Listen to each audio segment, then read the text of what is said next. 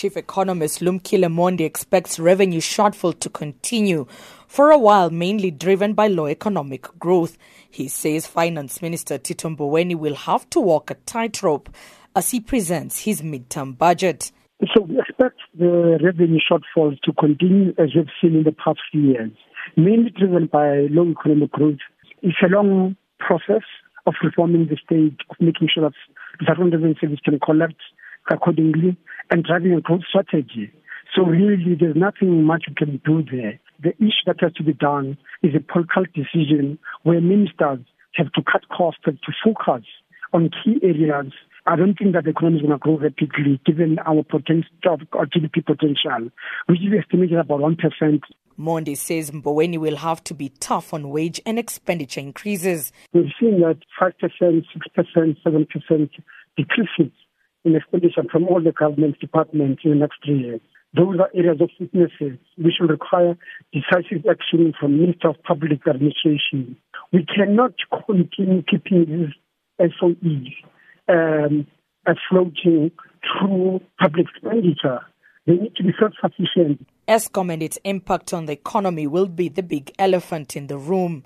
Government is unlikely to announce any cash injections to state-owned enterprises, SOEs. Mboweni has over the past expressed his concerns regarding the growing debt in many of the country's SOEs, particularly Eskom. He has stressed the need for state companies to borrow for investment rather than for operational expenses. Eskom has already received 59 billion rands in additional funding and is yet to explain its plans to restructure the ailing entity. South African Airlines also received over 5 billion rands in capital injection this year. DeBay Scott is CEO of Cornerstone Infrastructure. He says it is important for government to announce how the splitting of Eskom into generation, transmission and distribution will take place. I think as far as the medium-term budget is concerned, the 59 that has been um, requested has been granted, uh, and you know that will flow uh, pretty soon.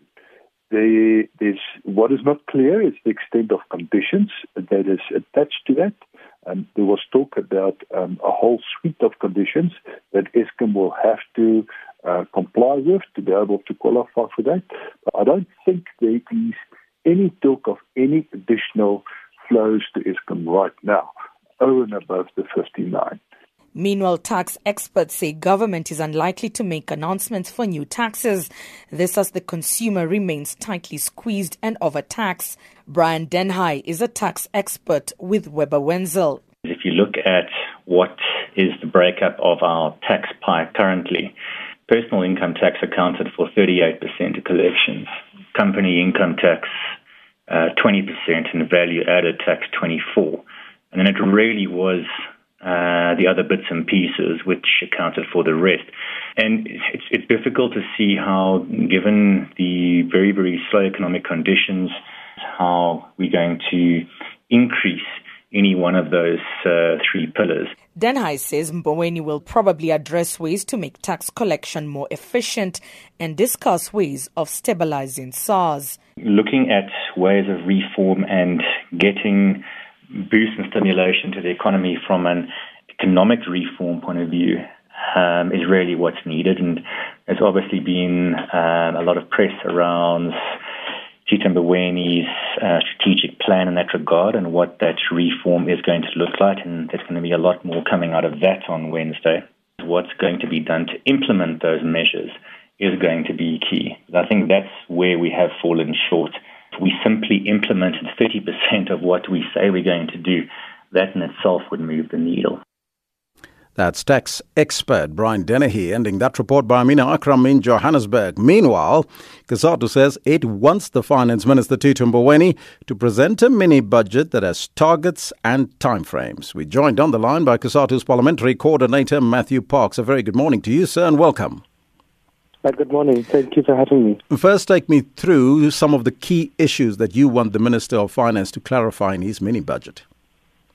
Um, I think three main issues. Um, look, we're in a, probably the worst economic crisis we've been in for a decade. We have 40% unemployment. Um, thousands of workers are being retrenched every month across sectors of the economy. We have 400,000 matriculants entering the economy every year, and yet we've got one, less than 1% economic growth, uh, jobless growth. So I think we really want to hear a clear plans from the government on how they're going to turn the economy around, um, create jobs, and so on. We had a very good progressive uh, presidential job summit in October last year.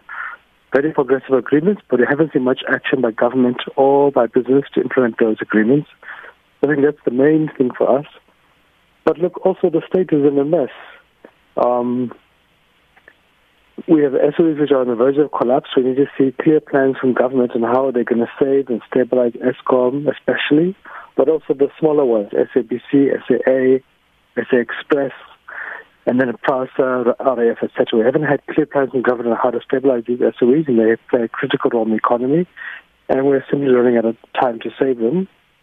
Mm-hmm. But of course, government has to get its own finances into order. We lose about 10% of our budget every year to wasteful expenditure and corruption. There's about 50 billion rand in infrastructure expenditure, which is not being spent.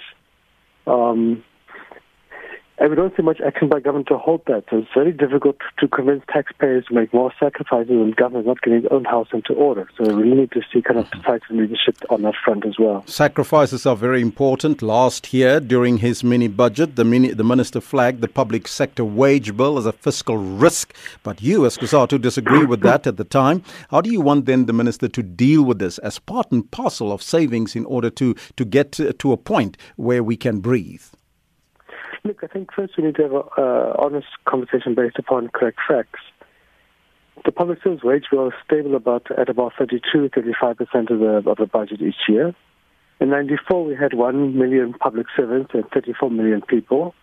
Today, we have 57 million South Africans and only about 1.1 million public servants. So it's actually not ballooned or control. The ballooning that has taken place has been at management level, which consumes about 38% of the wage bill. There we would like to see cuts. And we'll be very happy if the minister can say that cabinet members will see a salary cut from 2.4 million rand to, you know, cut by a third, for example. We'd be very happy to see the number of councillors and MPs and MPLs and ministers being cut. Um, and I think if government is really serious, they would even announce that the public sector entities and the SOEs will be put under one collective bargaining process with the public service. Mm-hmm. That's what they can do. But they shouldn't be blaming nurses and teachers and police officers who perform critical public services and earn about 200,000 Rand a year. They shouldn't be blaming them and trying to squeeze them further. So we have unemployment, we have SOEs that's in trouble. You also flag SARS, but why is it important then for timeframes and targets to be part of the proposed plans from the finance minister for COSATU? Look, every year we have nice speeches, and a year later, nothing done. Um, in the October medium-term budget statement of last year, many departments were very far behind in implementing their annual performance plans. The Department of Water Affairs, for example, had only achieved a quarter of its targets. You know, every year that the Department of Basic Education promises to provide decent sanitation for all learners, yet they failed to come close to it. There's literally hundreds of schools today which don't have cheap uh, toilets. So we really need to get a sense that taxpayers know that the money that they work hard for and the government has, tax from them, is well spent. They, these departments make the good progress in their targets that they create for themselves and that there's accountability. So if we find that tomorrow many departments well, are far behind on, on their targets and there must be consequences for them. Matthew, thank you so much for your time. That was COSATU Parliamentary Coordinator Matthew Parks on the line.